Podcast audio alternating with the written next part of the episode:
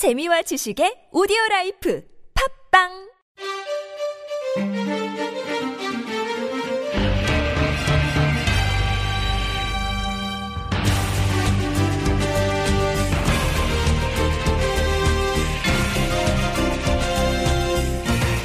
데일리 풋볼 리스트 성남일화가 사실상 해체 수순을 밟고 있다는 보도가 나왔습니다.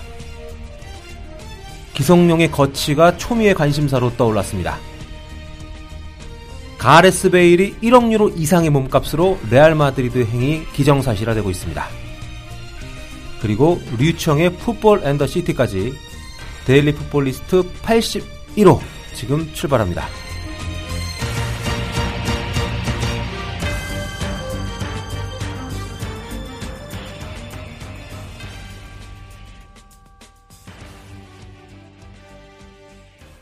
안녕하십니까. 데일리 풋볼리스트 81화의 진행을 맡은 서용욱입니다.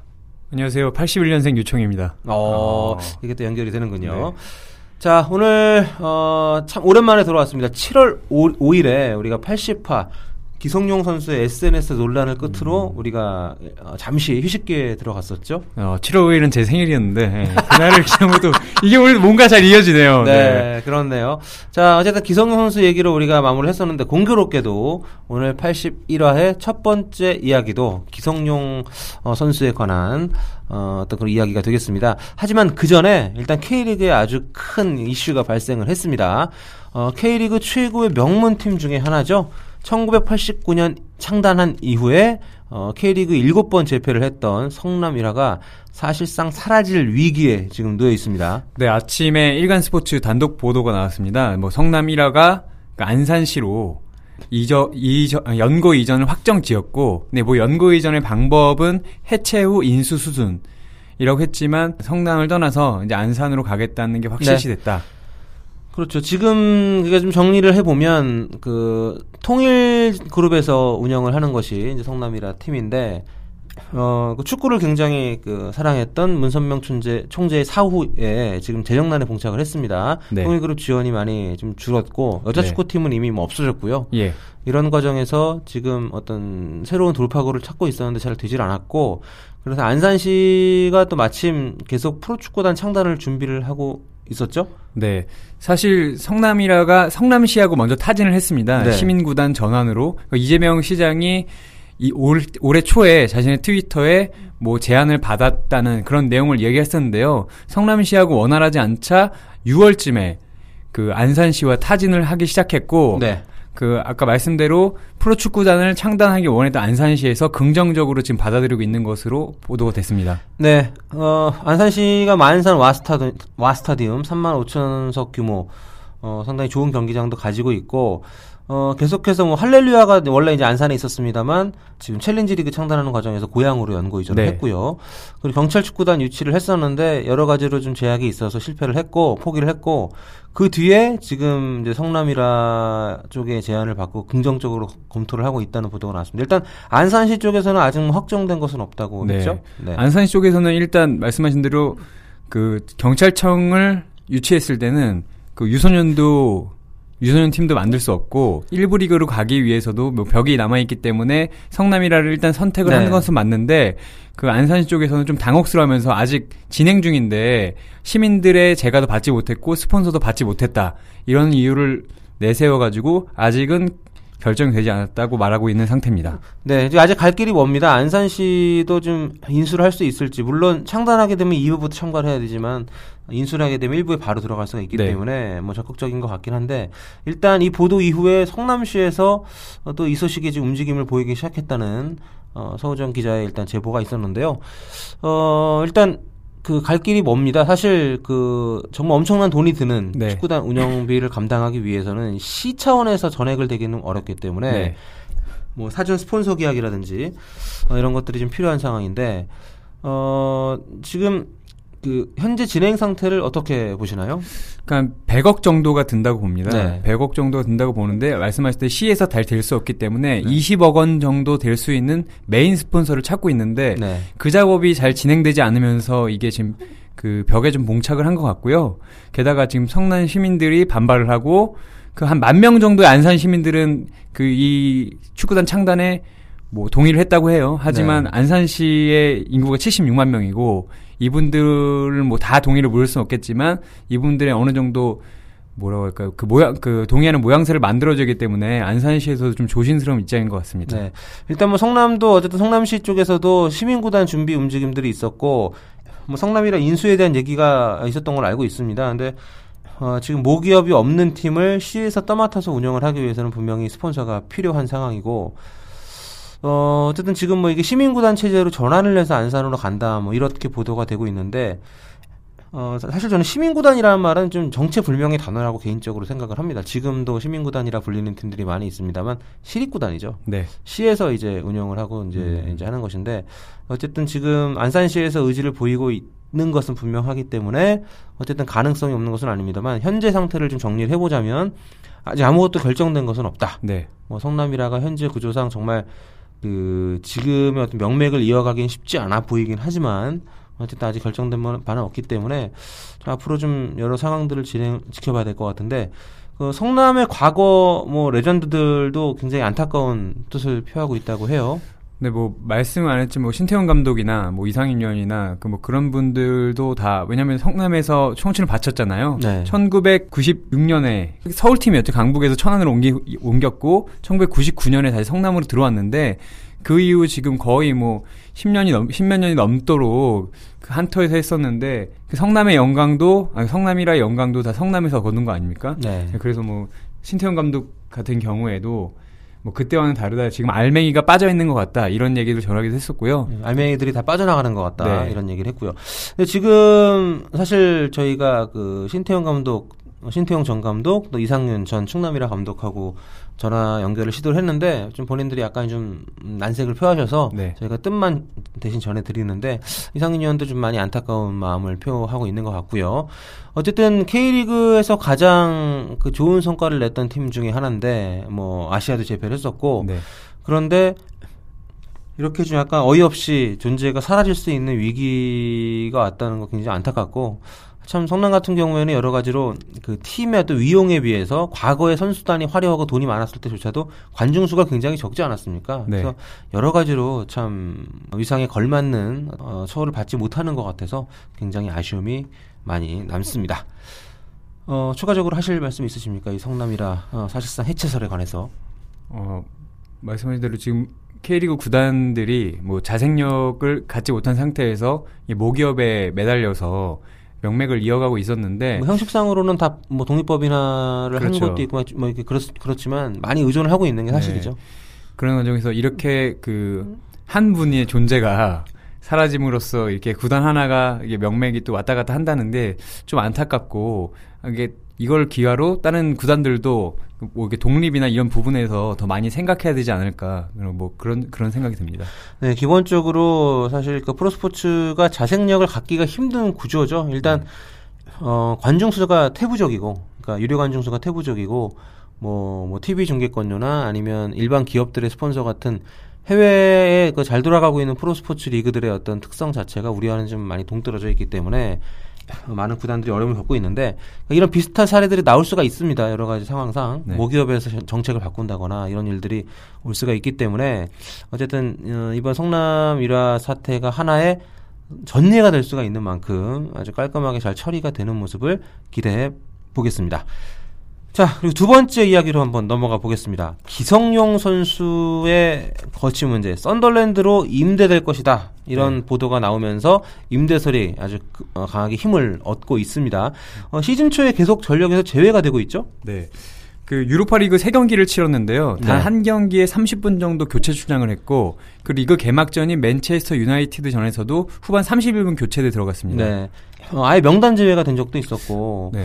여러 가지로 지난 시즌만 해도 기성 선수가 굉장히 중요한 자원으로 평가를 받았다는 것을 우리도 알고 있는데 어 여러 가지로 참 그 팀 내 입지가 흔들리고 있는 것은 사실이었고요. 특히 이번 여름에 좀 여러 선수들을 또 영입을 하면서 중원의 어떤 주전 경쟁이 굉장히 치열해지지 않았습니까? 네, 기성 선수가 말씀하신 대로 지난 시즌에는 총 38경기에 출전했습니다. 네. 거의 팀의 중심이었고 리그컵을 우승하는데도 뭐 공을 세웠는데 올 시즌을 앞두고 존조 셸비 리버풀에서 데려왔죠. 그리고 호세 카냐스 선수를 중원에 투입하면서 네.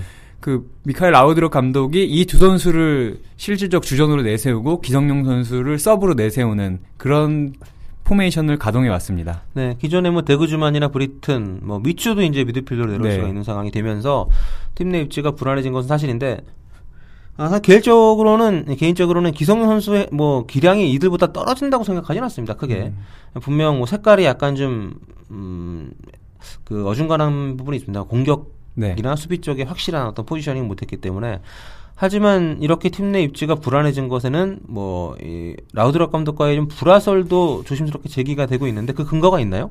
뭐, 뭐 보도가 나오긴 했는데 뭐 이탈리아의 지안루카 다 마르지오 마르지노 그, 그 기자가 기자, 네. 예, 자기 트위터에다가 이 얘기를 먼저 제일 먼저 썼죠. 기성용과 썬덜랜드가 이적 임대 협상을 진행 중이고 그러니까 국내 언론들이 그걸 네. 보고 일단 그걸 받아 시작을 한 거죠. 네. 그리고 일간 스포츠에서 측근과 통화해서 뭐 불화가 있었고 아 불화라 정도까지는 뭐 모르겠지만 그런 시- 그런 뉘앙스의 말을 풍겼고요. 네. 그 그리고- 밀월 관계는 아닌 거죠. 그렇죠. 네. 그리고 직접 그 라우드록 감독이 다른 팀을 알아봐라 이렇게 얘기를 해서 음. 자존심이 센 기성용이 다른 팀을 알아보고 있다 이런 식으로 보도가 나와 있습니다. 네. 그러니까 국내 팬들 사이에서는 아무래도 기성용 선수 하면은 그 대표팀 감독 관련해서 SNS 파동이 네. 아직까지도 여운이 남아 있기 때문에 뭐 이런 것들이 팀 내에서도 분명 좋은 이미지를 주지 않은 것이 아니냐 뭐 이런 얘기들이 나오는데 아직 뭐 그 부분에 대해서 확인된 바가 없고 네. 어쨌든 기성용 선수도 좀 마음이 급할 것 같아요. 다음 월드컵이 지금 얼마나 남, 어, 1년도 남지 않은 상황에서 네. 좀 꾸준히 뛸 수 있는 팀을 찾는 것이 좀 문제인데 썬더랜드 정도 가면 아무래도 뭐 충분히 지금 스완지 시티 상황보다는 좀 네. 낫지 않을까. 음. 지금 1년 정도 임대설이 나오고 예. 있죠. 네. 뭐 막판 조율 중이라고는 하는데요. 기성용 선수가 싼 선수가 아닙니다. 그 기성용 선수를 스완지 시티가 데려올 때 600만 파운드, 네. 한국 돈으로 한 100억 원 정도를 썼고요. 팀 내 최고 이적료였죠. 그 그렇죠. 뒤로는 뭐 깨지긴 네. 했지만. 그리고 연봉도 세후 30억 정도라고 하니까 네. 어, 엄청난 수준입니다. 그래서 임대료를 얼마 받느냐, 그 선덜랜드에서 시선시티가 만족할 만한 임대료를 주느냐가 관건이라고 합니다. 네. 일단 임대를 가게 되면 기본적으로 임대 기간의 급여는 이제 데려간 팀에서 네. 어, 지시를 하는데 그래서 이제 임대료가 없이 가는 경우도 많이 있습니다만은 일단 소환시티 쪽에서는 임대료 요구한다는 것은 뭐 기성 선수가 그만큼 가치가 있다는 거죠. 뭐 네. 드린 돈이 많은 것도 있겠지만 자 그래서 어떻게 좀 진행될지 모르겠습니다만은 지금 이제 이적 시장이 열흘도 남지 않았기 때문에 기성용 선수도 마음이 좀 급할 것 같고요. 자 우리 한국 축구의 호프라고 할 수 있었던 이 기성용 선수가 어쩌다가 이런 계속 좀 안 좋은 소식이 들려오는지 모르겠습니다만 어쨌든 빨리 잘 정리가 돼서 어, 좀 새로운 시즌 정말 그 말끔하게 다시 한번 달려 나갈 수 있기를 어, 기대를 해 보겠습니다. 자 그리고 다음 소식입니다. 어, 가레스 베일의 레알 마드리드 행이 거의 기정사실화가 된 것 같아요. 지금 뭐 레알 마드리드 홈페이지 유니폼 판매 사이트에는 가레스 베일 이름 박힌 옷이 올라갔다가 사라진 일도 네. 있었는데 지금 어떤 토트넘과 지금 많이 deal이 진행이 됐다는 보도가 나오고 있는데 조건이 굉장히 파격적이라고요? 네, 지금 알려진 바로는 일단 이적료가 1억 유로, 1,500억 원이 좀 넘고요. 자, 1억 원도 큰 돈인데 1억 유로면은 천 몇 배잖아요. 네. 그러니까 뭐 다른 뭐 라울 같은 선수들이 이적료가 너무 부풀려졌다고 말할 네. 정도로 정말 높고 거기에 지금 파비오 코엔트랑 선수까지 얹어서. 예, 얹어서 갈 수 있다는 보도들이 속속 네. 들어오고 있습니다. 코엔트랑은 뭐 왼쪽 측면 수비도 볼 수 있고 뭐 미드필더 중앙. 미드필더까지 볼 수가 있기 때문에 네. 굉장히 뭐 돈 주고 사올려면 굉장히 비싼 선수고요. 네. 지금 현재 언론들의 이 보도에 따르면 1억 유로니까 현금만 따져도 뭐 국내 우리 돈으로 1,600억이 넘는 돈입니다. 네. 선수 하나 사는데 K리그 팀 다 운영할 수 있어요 그 돈으로. 네 그런 어 어떤 성남이라를 살릴 수 있는 돈이죠. 그렇습니다. 아, 그 돈 다 필요 없습니다. 10분의 1만 있어도 운영을 할수 있을 텐데. 자, 어쨌든, 어, 만일 그 보도가 사실이라면 역대 최고 이적료였던 이 크리스티아노 호날두의 레알 마드리드 갈 때의 그 돈, 네. 어, 국내 돈으로 1,400억 원 정도였는데 그것도 경신을 하는 셈인데, 어, 저는 어떻게 보십니까? 이거 좀 다른 얘기인데 너무 비싸지 않습니까?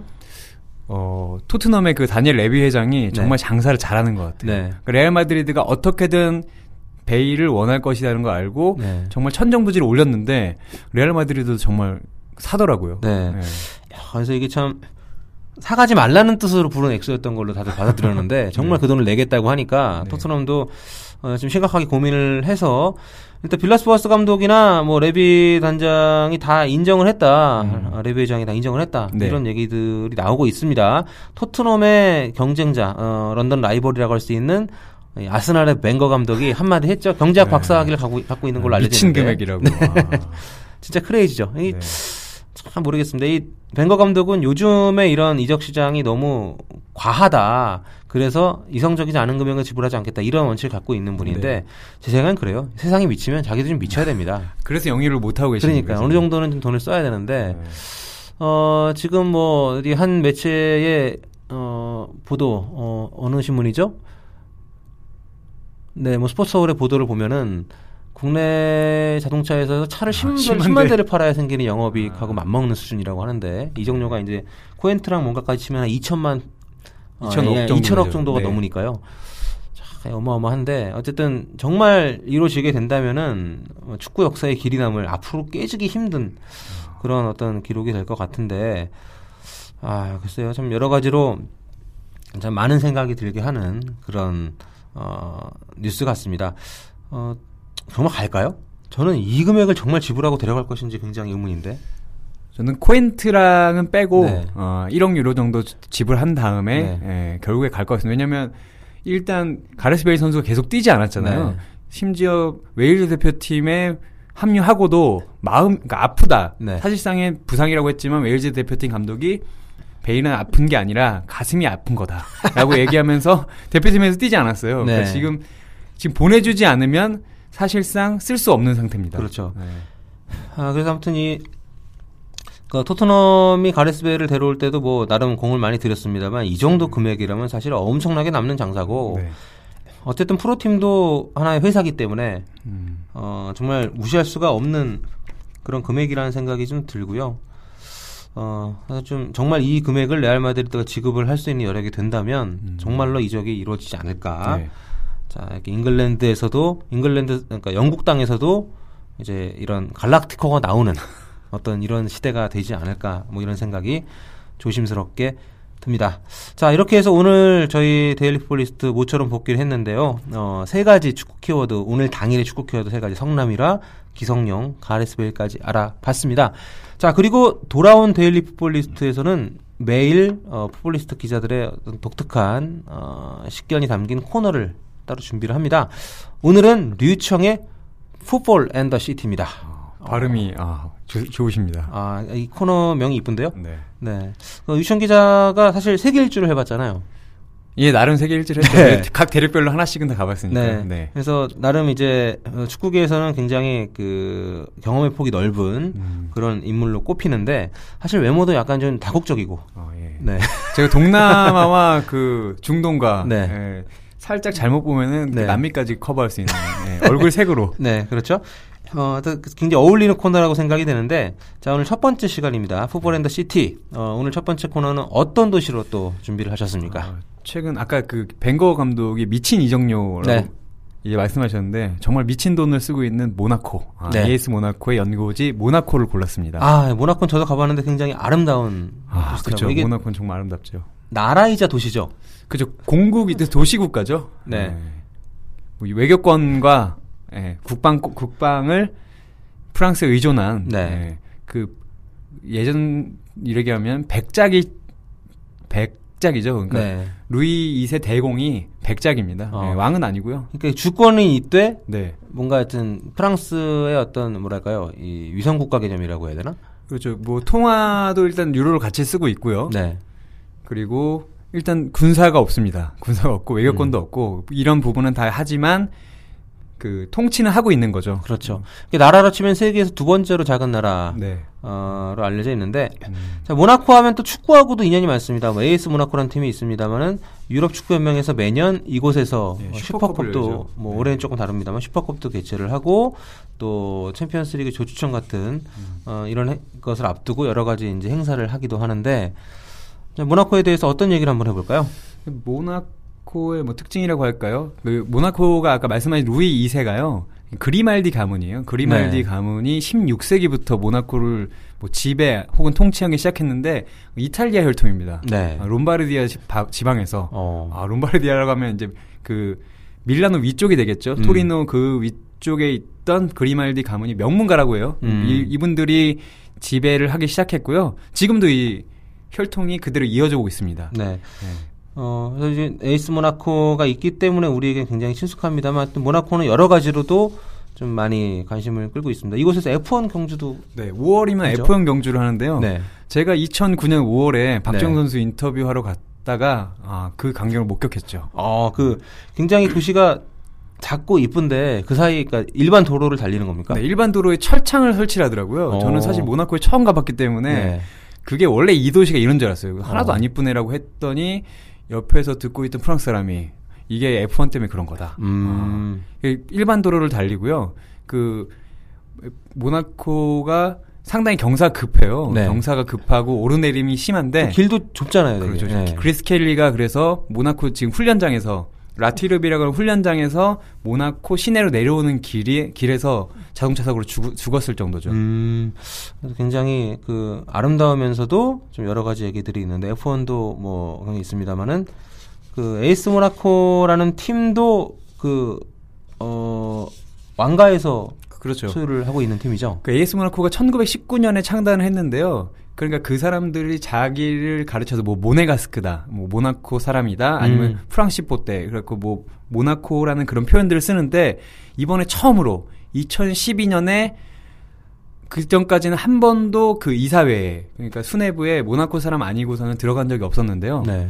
사실 이번에 러시아 사람에게 이 경영권이 넘어갔죠. 네. 네. 누구에게 넘어갔죠? 굉장히 돈이 많은 사람이어서 네. 지금 엄청나게 돈을 쓰고 있잖아요. 그 러시아 최고의 화학 업체 사장인 드미트리 리볼로블레프. 네. 아, 심지어 44살밖에 안 먹었습니다. 아. 네, 이분이 주식의 66%를 인수를 했어요. 음. 네, 루이 2세한테 인수를 해서 지금 경영권을 가지고 있는데요. 이게 정말 처음 있던 일이었어요. 그래서 네. 모나코가 사실 경영난에 시달리고 있었는데 모나코도 네. 성남이라처럼 네, 경영난에 시달리고 있었는데 그래서 이부 리그 강등까지 됐잖아요. 네. 예, 주- 그 선수들을 사오지 못하면서 예전에 영광을 뒤로하고 이브리그 강등이 됐었는데 최근 세계에서 가장 큰 이적료를 쓰면서 물론 네. 베일이 이적한 다음에 이야기가 달라지겠지만 혹시 화려하게 2013-2014 시즌을 앞두고 리그앙으로 승격을 했습니다. 네. 그래서 올 시즌에도 좀 많은 선수들을 영입을 했습니다. 뭐 라다멜 팔카오, 뭐 주앙 무티뉴, 하메스 로드리게스, 뭐 에릭 아비달 뭐 다 얘기할 수 없을 정도로 엄청난 네. 돈을 썼고요. 최근 리그앙 2라운드까지 개막을 했는데 벌써 2승입니다. 네. 2연승. 그래서 지금 파리 생제르맹과 함께 프랑스 리그를 양분할 것이다 뭐 이런 네. 얘기들이 나오고 있는데 아, 모나코 같은 경우에는 특히 좀 독특한 부분이 있습니다. 우리 박주영 선수가 뛰기도 했습니다만은 모나코에서 뛰는 선수들은 세금을 안 낸다 이런 얘기가 있어요. 네, 모나코의 그 세법. 주민이 네. 네. 3만 명 정도라고 하는데 세계적인 부호들이 정말 많이 살고 네. 그러니까 적을 올렸다고 합니다. 물론 그렇죠. 살고 있는지는 모르겠지만 왜냐면 말씀하신 대로 세율이 빵 퍼센트입니다. 네. 그래서 프랑스 리그에서 다른 팀들이 딴지를 걸었어요. 네. 저렇기 때문에 선수를 많이 영입할 수 있는 게 아니냐. 그렇죠. 선수들 입장에서는 연봉이 같더라도 수입이 뭐 요즘에 뭐 세금은 반씩 내는 데도 있으니까 그두 배까지 세금 수입이 늘어나는 셈이라. 네. 그래서 세법을 AS 모나코만큼은 네. 프랑스 세법에 준하도록 고쳐야 된다는 움직임이 있었고 사실상 그게 물 건너 간 줄 알았어요. 네. 하지만 리거가 개막한 다음에 프랑스 다른 팀들이 엄청나게 들고 일어나서 한 최근 뭐 라다멜 팔카오를 팔지도 모른다 네. 이런 보도까지 나오고 있죠. 그러니까 리그 쪽에서 어떤 뭐 세금이 어쩔 수 없으니까 네. 일종의 뭐 페널티라고 해야 되나? 네네. 뭐 거액의 돈을 내라 이런 얘기를 했다고 하는데 일단 뭐 팔카오가 이적하는 일은 없을 거라고 지금 예. 뭐 무마가 되긴 했습니다만은 논란에 휩싸여 있는 것은 뭐 사실인 것 같습니다. 어 저도 2003년도 그러니까 2004년도 봄에 어, 모나코를 간 적이 있습니다. 제가 그때 이제 리버풀에서 공부를 할 때인데 저희 이제 flatmate라고 하죠. 네. 부엌 하나를 같이 쓰는 네 명이 있어요. 제가 일본 친구 둘하고 프랑스 친구 하나 항상 하는데 이 친구 할머님이 그 니스의 별장을 가지신 오. 막상 가보니까 그렇게 좋은 별장은 아니었는데 그래서 제가 이제 그 당시에 MBC 해설을 하다 갔기 때문에 챔피언스리그 티켓을 좀 구할 수가 있었어요. 어. 저는 티켓을 구해주고 그 친구는 숙박하고 음. 이제 이동을 제공을 하는 조건으로 같이 그 적관공을 타고 니스에서 이제 짐을 풀고 모나코로 경기를 운전을 하고 갔었죠. 근데 니스는 정말 물론 아름답지만 네. 모나코는 굉장히 특이하더라고요. 그 풍광이나 또 반짝반짝 빛나죠. 그렇죠. 그리고 생각보다 사람이 없고 음. 경기장도 좀 약간 그때가 그 시즌에 많이들 아시겠습니다만 에이스 모나코가 데시안 감독 밑에서 그렇죠. 챔피언스리그 준우승을 했, 을 때예요.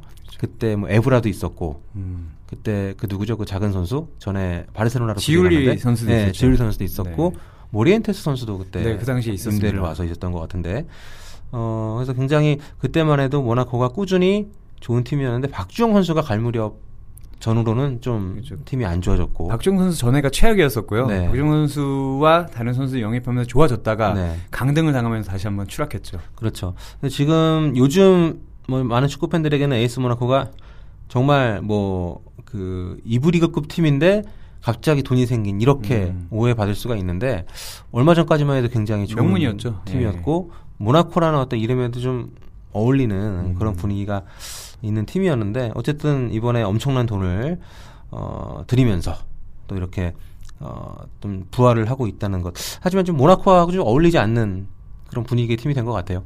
그렇죠. 모나코가 꼬뜨다지르 지방에 이제 네. 구석에 처박혀 있는데 네. 예. 이 가운데 살짝 들어와 있어요. 모나코 옆에도 프랑스 형이 있습니다. 망똥이라고 있는데 모나코 꼬뜨다지르 해변이 아까 말씀하셨듯이 깎아진 절벽 네. 그리고 엄청나게 시퍼런 바다 네. 그리고 그 앞에 그 절벽에 집들을 세워놓잖아요. 네. 뭐 이탈리아나 프랑스 이 해변 쪽에 가면 그런 게 계속 이어지는 그런 분위기인데 모나코가 돈은 많이, 많아졌지만 말씀하신 대로 좀 그 조금 재밌게 말하면 좀 잡, 잡탕이 되지 않았나. 그렇죠. 네. 모나코가 갖고 있는 어떤 약간 우아한 분위기랄까요? 네. 그리고 이것이 또 관광객들에게는 뭐 카지노라든가 네.